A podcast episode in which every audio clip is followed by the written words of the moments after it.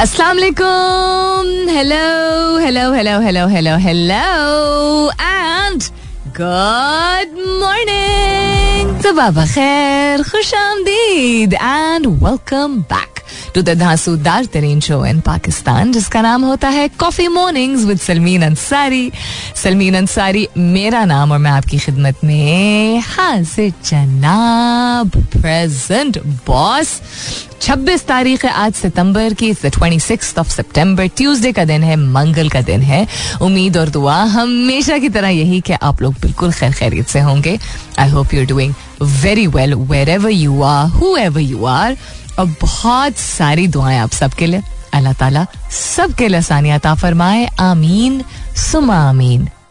जो चीज़ जिस वक्त याद आ जाती है, उसी वक्त अगर इंसान नोट डाउन कर ले, यू नो बोल दे बता दे रिमाइंडर लगा दे तो बेहतर है। तो बिफोर आई फॉरगेट कल और परसों मैं नहीं होंगी शो के लिए।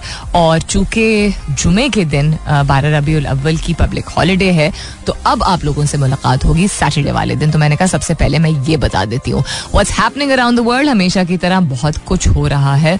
कुछ चीज़ों पर नज़र हम तफसीली तौर पर डालेंगे, कुछ चीज़ों पर हम सरसरी तौर पर नज़र नज़र डालेंगे। मिसाल के तौर पर निज़ाम शमसी में सूरज जैसा एक और सितारा दरियाफ्त किया गया है। ओके बगैर पकी मछली से बना पकवान जिगर के सरतान का सबब बन रहा है।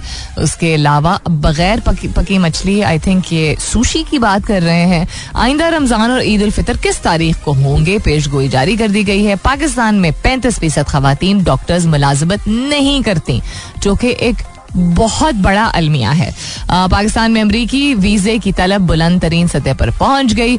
मायूसी के समंदर में बहते पाकिस्तानी डिप्रेशन के खतरे से दो चार हैं।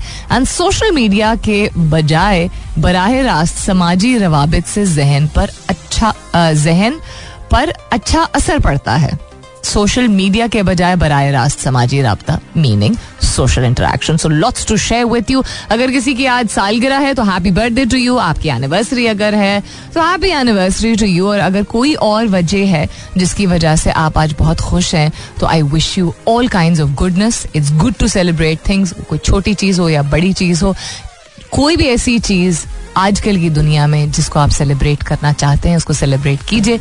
किसी के भी कहने में मत आया करे। नज़र डालते तफसीली तौर पे कुछ चीज़ों पे थोड़ी देर बाद। फ़िलहाल के लिए गुड मॉर्निंग पाकिस्तान। अब एक चीज़ जिसके बारे में मैं ज़रूर बात करूँगी और वो ये कि सोशल इंटरेक्शन क्यों इतना ज़रूरी है और सोशल मीडिया कभी भी नहीं ले सकता उसकी जगह, क्योंकि उसमें इंसान की डायरेक्ट इंटरेक्शन जब नहीं होती है तो जहनी और जिस्मानी और जज्बाती और रूहानी आपकी जो प्रोग्रेस होती है, तरक्की होती है फंक्शनिंग होती है, वो बहुत बुरी तरह मुतासर हो सकती है।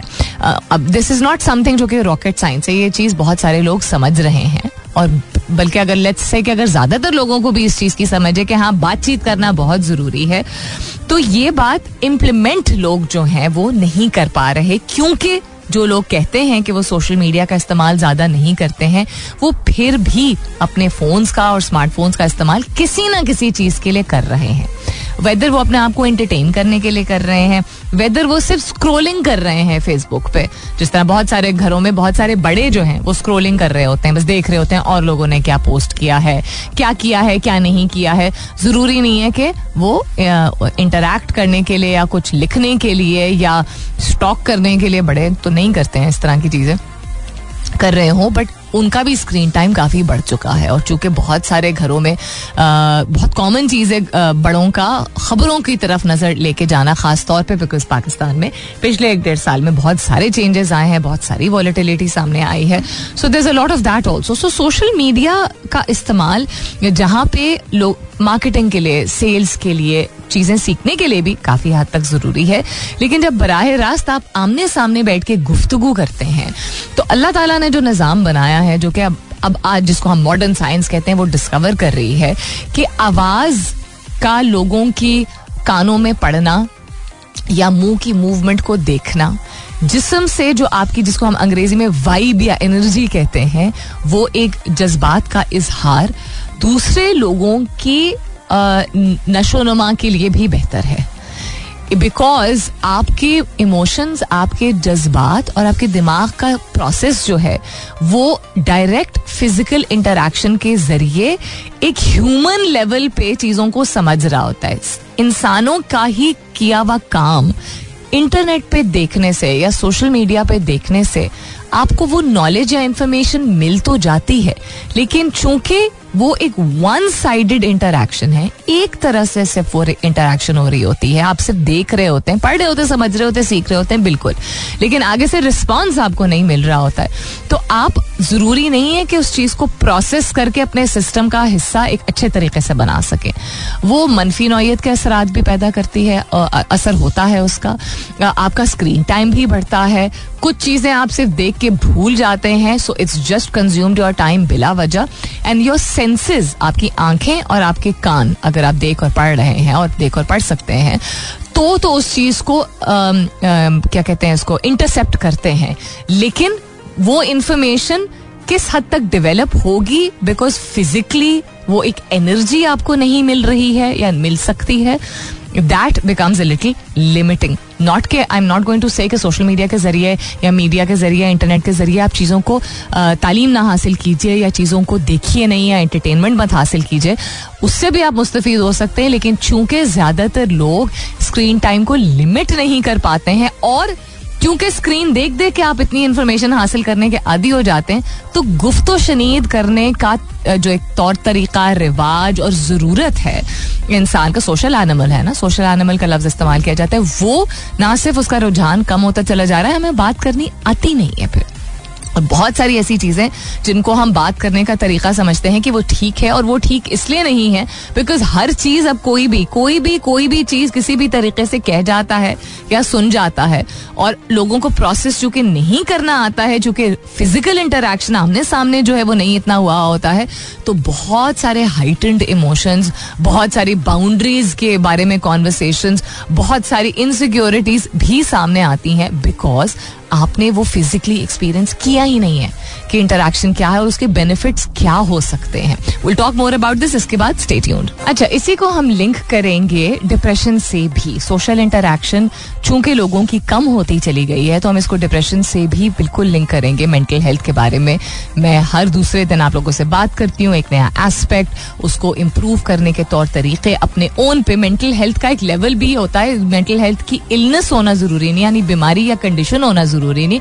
मेंटल हेल्थ का मतलब होता है जिस तरह आप जिसमानी तौर पर अगर सेहतमंद है तो जहनी तौर पर कितने और सेहतमंद हो सकते हैं जिसको हम mental strength emotional strength and the connection between your mental state of mind यानी जहनी आपका जो तवाजुन है, वो कितना बेहतर हो सकता है, उसमें हमेशा गुंजाइश होती है। बिल्कुल जिस तरह आपके जिसमानी सेहत का लेवल जो है, वो इम्प्रूव हो सकता है। पाकिस्तान में पैंतीस फ़ीसद खातन डॉक्टर मुलाजमत नहीं करती अच्छा ये भी एक बहुत बड़ा अलमिया है, लेकिन we talking about mental health issues and कितने लोग हैं मायूसी का शिकार? और मायूसी एक ऐसी चीज़ नहीं है, सिर्फ़ एक लम्हा नहीं है सिर्फ़ एक कहने को एक जज्बा नहीं है सिर्फ़ एक लफ्ज नहीं है। इसके बहुत सारे खतरात हैं अगर इसको सही तरीके से डील ना किया जाए। सो so, डिप्रेशन के मरीजों की शराब 22 से 60 फ़ीसद तक पहुँच गई है पाकिस्तान में National Library of Medicine N I H के मुताबिक जो कि ऑथेंटिक और बहुत ही एक बेंच मार्क कंसिडर किया जाता है एनआईएच को और इनकी स्टडीज़ और इनकी सर्विस और इनकी फैसिलिटीज़ को पाकिस्तान में। साठ फ़ीसद तक लोग डिप्रेशन के में मुबतला है, मुख्तलिफ़ किस्म के जिसमें शहरें खसूस कराची में forty seven people up to forty seven people are suffering from different kind of mental health issues depression है क्या चीज़? बहुत तफसीली तौर पे इसको मैं बहुत मरतबा मुख्तलिफ़ तरीक़ों से ब्रेक डाउन कर चुकी हूँ। आपकी जहनी और जज्बाती हालत एक या एक से जायद मुख्तलिफ़ औकात पे, मुख्तलिफ़ हादसा वाकयात और वजूहत की वजह से आपके जिसम और आपके दिमाग पे उस तरह का प्रेशर डालती है जिससे आप आम ज़िंदगी में रोज़मर्रा की ज़िंदगी में अगर आप अपने काम कर भी रहे हैं तो आपका जिस्म और आपका दिमाग बहुत बुरी तरह मुतासर हो चुका होता है और बीमार होता है और आपको लग रहा होता है शायद कि आप आगे अगर रोज काम कर भी रहे हैं तो एक अक्सर लोगों के साथ होता है। तो आ, कोई मसला नहीं है और लोग अक्सर ये कह जाते हैं कि ये तो स्ट्रेस है टेंशन है ज़िंदगी का हिस्सा है जबकि बिल्कुल एक दीमक की तरह वो अंदर से आपको खराब कर रहा होता है सबसे ज़रूरी चीज़ होती है आइडेंटिफिकेशन शनाख्त करने की ज़रूरत होती है। एक दिन का या एक लम्हे के लिए मूड खराब होना इज़ नॉट एन आइडेंटिफिकेशन इसका एक कोई इंडिकेटर नहीं होता है। ये बहुत तफसीली तौर पे इसको समझने की इसलिए ज़रूरत है इसीलिए क्योंकि हर शख्स में डिप्रेशन मुख्तलिफ़ कस्म के साइंस दिखाता है। एक शख्स में अगर एक तरीके के साइंस है तो दूसरे शख्स में वो मुख्तलिफ़ होंगे। किसी शख्स के जिसम के ऊपर आपको नज़र आएँगे चेंजेस उसके वज़न का कम होना या बढ़ना। किसी के मूड में किसी की नींद की कमी में किसी के काम की सलाहियत में आ, किसी के आ, काम की सलाहियत यानी उसको काम रोज कर रहा है लेकिन उस तरह की प्रोडक्टिविटी नहीं हो रही उस तरह का आउटकम नहीं हो रहा है। कुछ सीरियस कंडीशन ऐसी होती हैं जिसमें आपको जिस्मानी तौर पे आप इतना भारी फील करने लगते हैं कि वो लग रहा होता है आपको कि जिस्मानी तौर पे आपके साथ कोई मसले मसाइल हैं। तंगदस्ती और मायूसी एक ऐसी चीज़ है जिसको हल्का नहीं लेना चाहिए। खुदकुशी एक ऐसी चीज़ है, एक तल्ख हकीकत है, जो कि डिप्रेशन का एक बिल्कुल एक्सट्रीम एंड होता है, जब लोगों को लगने ये लगता है कि और कोई हल नहीं है, लेकिन ये भी एक तल्ख हकीकत है जिसमें पाकिस्तान में अब आहिस्ता आहिस्ता करके लोगों के बारे में पता चल रहा है कि वो इतना मायूस महसूस करते हैं और इतना दबाव महसूस करते हैं और इतनी बेचारगी महसूस करते हैं कि उनको लगता है कि कोई और हल नहीं है। आपके रिश्तों में फासला इसलिए पैदा होता है डिप्रेशन की वजह से क्योंकि आप सबसे पहले अपने साथ जो रिश्ता कायम हुआ अगर कायम नहीं किया होता है तो वो एक फाइनली आके एक पिट फॉल बन जाता है। और अगर अपने साथ आपका रिश्ता कायम है और आप अपने इमोशंस आप अपने आप को इजाज़त दे रहे हैं कि मैं ये सारी चीज़ें फील करूँ, अंदर ही अंदर मैं फील करूँ कि मैं, मुझे बहुत तकलीफ़ हो रही है तो वो आप फिर ऑटोमेटिकली आपको एक एक गुंजाइश आ जाती है कि जब आप अपने आप को इजाज़त देते हैं ना चीज़ें महसूस करने की तो वो फिर एक पहला स्टेप होता है कि आप शनाख्त कर सकते हैं कि अच्छा कोई मसला है यार, मुझे इतना कुछ फील हो रहा है। जब आप अपने आप को इजाज़त नहीं देते हैं, अपने मुख्तलिफ़ कस्म के जज्बात को महसूस करने की और एतराफ़ करने को तैयार नहीं होते, ना खुद, ना दुनिया इतनी सपोर्टिव अक्सर होती है, उसकी वजह से भी आपको फिर समझ ही नहीं आता, अपने साथ ही आप जब रिश्ता कायम नहीं करते और अपने जज्बात के साथ तो दूसरे लोगों के साथ इसको कैसे प्रोसेस करेंगे? बात करते हैं इसके बारे में और, इसके बाद state welcome back we are talking about mental health we are talking about the possibilities of doing things in life. The the talking about बहुत सारी ऐसी चीज़ें हैं जो कि हम एतराफ़ करने को अभी भी शायद तैयार नहीं होते हैं, लेकिन चूँकि हमें जो चीज़ें टेंजिबल या जो जो चीज़ें वाजे हैं, जो चीज़ें हमें सामने नज़र आती हैं, उसमें क्या क्या शामिल है? कि जी, माहौल, हम कहते हैं ना, माहौल ख़राब है, ठीक है? औरतों के लिए सेफ़ नहीं है, बच्चों के लिए सेफ़ नहीं है। हम बात करते हैं कि जी इन्फ्लेशन बहुत ज़्यादा है, ठीक है? उसके बाद हम बात करते हैं कि लोगों की आमदनी उतनी नहीं है जितने अखराज हैं। फिर हम बात करते हैं कि जी पॉलिटिकल सिचुएशन बहुत जो है वो अन रियलिस्टिक कस्म की हो चुकी है। अब या, अब लगता है कि हमें अनरियलिस्टिक कस्म की हो गई कि ये किस तरह के हालात चल रहे हैं। फिर हम बात करते हैं कि माहौल में कशीदगी बहुत ज़्यादा है। हम बात करते हैं कि लोगों में हम आहंगी का कॉन्सेप्ट क्या है सारी चीज़ें? ये नॉर्मल चीज़ें हैं क्या? नॉर्मल इन द सेंस कि ये चीज़ें क्या एग्जिस्ट करनी चाहिए? इस सतह पे करनी चाहिए। अपनी ज़ाती ज़िंदगी, अपनी निजी ज़िंदगी और अपने काम प्रोफेशनल ज़िंदगी में इतने सारे जब ऑलरेडी दबाव हैं प्लस ये सारी चीज़ें इर्द गिर्द हो रही हैं। एंड देन खुदा ना करे, लेकिन ज़िंदगी का हिस्सा है। कोई ना कोई ऐसा वाक़ या हादसा लोगों के साथ अगर पेश आ जाता है, वो किसी के रवैये की वजह से हो सकता है, वो कोई बहुत बड़ी दिल दलाने वाली चीज़ हो सकती है जो आपकी आँखों के सामने कुछ आप एक्सपीरियंस करें। कोई नुकसान हो सकता है, कोई रिग्रेट हो सकता है, कोई फेलियर हो सकता है, किसी का दुनिया से जाना हो सकता है, कोई धोखा हो एनी थिंग एट ऑल ये सारी चीज़ें ऑन टॉप ऑफ़ आपकी जिम्मेदारियाँ ऑन टॉप ऑफ़ हर तरह के लोग on top of environmental disaster तो कैसे मेंटल हेल्थ इश्यूज़ नहीं बढ़ेंगे? डिप्रेशन नहीं बढ़ेगा। The concept of self reliance है नहीं अपने साथ रिश्ता कायम करने की, हमें इजाज़त दी नहीं जाती, क्योंकि दूसरों के साथ रिश्ता निभाना बहुत ज़रूरी है। वो जहनी तौर पर बीमार है, कह के लोग टरखा देते हैं, और अब बहुत सारे ऐसे लोग हैं जो कि जहनी तौर पर बीमार है, कह के जो टरखा देते थे, उनको खुद अब एहसास होना शुरू हो गया है कि जी, जहनी दबाव बिल्कुल जिस तरह पेट का दर्द होता है, नाक का दर्द होता है गोडे का दर्द होता है, हर चीज़ में दर्द होता है तो दिमाग और दिल में कैसे दर्द नहीं हो सकता? दो ऐसे आज़ाद जिनके ज़रिए आपकी ज़िंदगी चलती है। कैसे नहीं हो सकता? आप कौन होते हैं कहने वाले? हो ही नहीं सकते ना? So depression and then God forbid suicide is something जिसके बारे में कॉन्वर्सेशन करना रोज़ाना ज़रूरी है। अपने बच्चों को टोकने से पहले, अपने बड़ों को टोकने से पहले प्लीज़ अपने आप को, लंबी सांस खींचते हुए अपने आप को याद दिलाया करें। किसी के दिल और दिमाग में ये कितना कोई दुख या तकलीफ़ चल रही है जितना मर्ज़ी वो करीबी शख्स और हम के हम तो इसको बहुत अच्छी तरह जानते हैं, वो तो मुझसे कभी कुछ नहीं छुपाएगा, छुपाएगी। वी डोंट नो क्योंकि उस इंसान के दिमाग में किसी भी वजह से अगर इस तरह का चेंज आ रहा है जिसमें उसको इसके बावजूद के एक सेफ़ स्पेस है जहाँ वो बात कर सकता है, वो उसकी अपनी कोई वजूहत होंगी कि एक लम्हे के अंदर वो उसको लगेगा कि नहीं, मुझे अपने इमोशंस को अपने हद तक ही रखना ज़रूरी है। So don't think that you know your loved ones it's not about you आपके बारे में बात नहीं है कि उसने मुझे बताया ही नहीं, हमें पता ही चल, पता ही नहीं चला। काइंडनेस को प्रायोरिटी रखिए। अब जापान एक ऐसा मुल्क है, यानी जापान एक ऐसा मुल्क है जहाँ पे बहुत सारे लोग जब बात करते हैं जापान की तो they talk about discipline they talk about culture वो ये भी बात करते हैं कि हर चीज़ में चूँकि वो परफेक्शन चाहते हैं तो the standards of life are so tough वहाँ पे बहुत एक बड़ी ये सर्वे और रिसर्चेस भी निकली थी कि परफेक्शन के लेवल को हासिल करने के लिए लाइफ स्टाइल मेंटेन करने के लिए एक सर्टन मैार का या सर्टन स्टैंडर्ड अचीव करने की वजह से इतना जहनी दबाव लोगों पर होना शुरू हो गया था कि सुसाइड्स कॉमन होना शुरू हो गए थे। जहाँ ये बात है, वहाँ हम चीज़ों को इवॉल्व करने में, बेहतर करने में क्वालिटी मेंटेन करने में भी जापान का हमेशा रेफरेंस दिया जाता है because these are things there are part of their culture और न्यू एज इशूज जिस तरह बहुत सारे और ममालिक को हैं जापान को भी हुए हैं, लेकिन इसके बावजूद के प्रेशर इतने ज़्यादा हैं।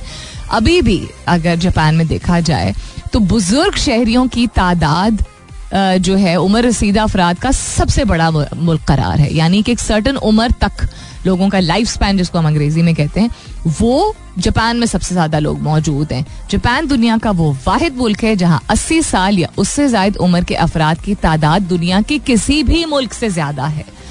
सो 25 लाख अफराद की उम्र 80 या उससे ज़्यादा है, जबकि दो करोड़ से ज़्यादा अफराद की उम्र पिछहत्तर साल या उससे जायद है।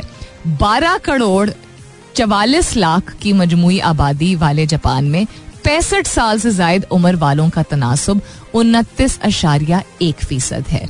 वाई इज़ दिस जब जापान बुज़ुर्ग लेबर फोर्स के एतबार से भी पहले नंबर पर है, जहाँ नब्बे लाख बुज़ुर्ग अफराद काम करते हैं। क्योंकि उनके यहाँ ये मैंने आई थिंक एक आध हफ़्ते पहले बात की थी। उनके यहाँ रिटायरमेंट का कॉन्सेप्ट कि अपने आप को इतना ख्वार करो और इतना ज़्यादा प्रेशर में डालो कि पचास साल की उम्र तक बस काम करो, साठ साल की उम्र तक उसके बाद छोड़ दो। अनलेस मजबूरी के तहत आपको काम करने की ज़रूरत हो। क्यों? दुनिया में इंसान इस तरह थोड़ी, इसलिए थोड़ी आता है कि इस उम्र तक तालीम हासिल करनी है, इस उम्र तक नौकरी करनी है, इस उम्र तक रिटायरमेंट इंजॉय करनी है। इंजॉय भी आपको हर स्टेज पे करना है। हाथ पैर आपको हर स्टेज पे चलाना है। आपको दुनिया में भेजा गया है ताकि आपका दिमाग और आपका जिसम कॉन्स्टेंटली मोशन में रहे। एक जैसा काम आप हर उम्र में अगर नहीं कर सकते तो सिर्फ़ एक उम्र में क्यों डिफाइन किया जाता है कि ये काम सिर्फ़ इस उम्र में किया जाता है? ये रिस्ट्रिक्शंस आप खुद पूछिए अपने आप से। कौन लगाता है? किसने लगाई थी? आपके बड़ों पे किसने लगाई थी? उनके बड़ों पे किसने लगाई थी? एक, एक, एक ट्रेंड चल पड़ता है या रिवाज चल पड़ता है उसको देख के समझने की ज़रूरत है कि पचास, सौ साल बाद अगर ऐसी चीज़ है जो कि काम नहीं आ रही है, उसको तब्दील करने की ज़रूरत है। उसको उस तरीके, उस डायरेक्शन में ले जाने की ज़रूरत है, जहाँ जिसको कहते हैं ना ट्राइड एंड टेस्टेड किसी मुल्क ने, किसी कम्युनिटी ने, किसी खत्ते ने अगर कोई चीज़ करके देखी है जो उनकी जहनी और जिस्मानी सेहत, जो कि दुनिया की सबसे बड़ी चीज़ है, सबसे इंपॉर्टेंट चीज़ है, उसमें अगर बेहतरी आई है तो वो लाइफ अपनाने की ज़रूरत है ना। जापान टेक्नोलॉजी में भी बहुत आगे है। कल्चर को मेंटेन करने में भी बहुत आगे है। ठीक है, लेकिन उसके बावजूद अगर वो मुल्क है, वाहिद मुल्क है, जिसमें सबसे ज़्यादा पैंसठ साल से उम्र के ऊपर के लोग मौजूद हैं दुनिया भर में, उसका मतलब है कि उनका खाना पीना, उनका सोना और उनका इस आइडियोलॉजी एक गाय का कॉन्सेप्ट जो है वो जापान में भी बहुत कॉमन है। इस आइडियोलॉजी से निकल जाना कि अब तो हमसे नहीं होगा, क्यों नहीं होगा? सेहत को इतनी तरजीह पहले भी दी जाए कि बाद में दिल चाहे किसी भी कस्म का काम करने में। और काम का मतलब नौकरी सिर्फ़ नहीं होती और नौकरी बोझल आपको या बोझ तब लगती है जब आप उसको सिर्फ़ मीन्स टू एन एंड की बात कर रहे हैं ना हम, कि सिर्फ़ पैसे कमाने के लिए की नीयत से और उस सोच से और बस हमें बिल्स पे करने हैं और हमें आगे अगले लेवल पर प्रमोशन हासिल करनी है, ये पर्पस नहीं होता है। जब आपका पर्पस आपका मकसद ज़िंदगी में डिफाइंड होता है तो आप मुश्किल नौकरी को भी या मजबूरी के तहत या उस वक्त हालात ऐसे की नौकरी करने के बावजूद आपका मकसद अगर सामने डिफाइंड होता है और आप अपनी सेहत को तरजीह दे रहे होते हैं, सबसे ज़्यादा, सबसे बढ़ के अपनी नींद, अपनी जहनी, अपनी जिसमानी सेहत को तो फिर आपका दिल भी चाहता है आगे काम करने को। ये वाला जो आलसी एटीट्यूड है कि जी हमने 40-50 साल के बाद रिटायरमेंट ले ली मिलियंस ऑफ़ डॉलर्स ये जो अब चल पड़ा है till I am 40 45 and then just chill chill करके क्या करेंगे?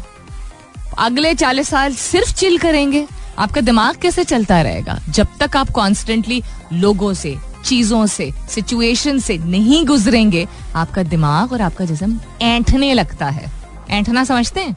You don't have to try to do something yourself on your own if it has been tried and tested by somebody else और many people and done in a successful way if you are unable to start it yourself तर्जुमा करते हुए, कोई अगर ऐसी चीज़ है जो आप मुनफरद करना चाहते हैं, लेकिन आप कर नहीं पा रहे तो अच्छी बात है कि आप उस तरफ़ रुजू कीजिए जहाँ पे किसी ने उससे मिलती जुलती चीज़ और मुख्तलिफ़ लोगों ने, मुख्तलिफ़ कस्म के लोगों ने, मुख्तलिफ़ सिचुएशन में उस चीज़ को किया हो, अपनाया हो, निभाया हो फेलियर्स और सक्सेसेस दोनों उन्होंने भी देखे होते हैं, यानी कामयाबी और हार दोनों देखी होती है लेकिन वो आगे कर पाए हो उस चीज़ को, जब तक आपको नया आइडिया या तरीक़ेकार नहीं समझ आता कि आप खुद कुछ मुनफरद तरीके से नहीं कर सकते तो दूसरे लोगों से या दूसरे खत्ों से या दूसरी कम्युनिटी से सीखने में कोई हज नहीं है।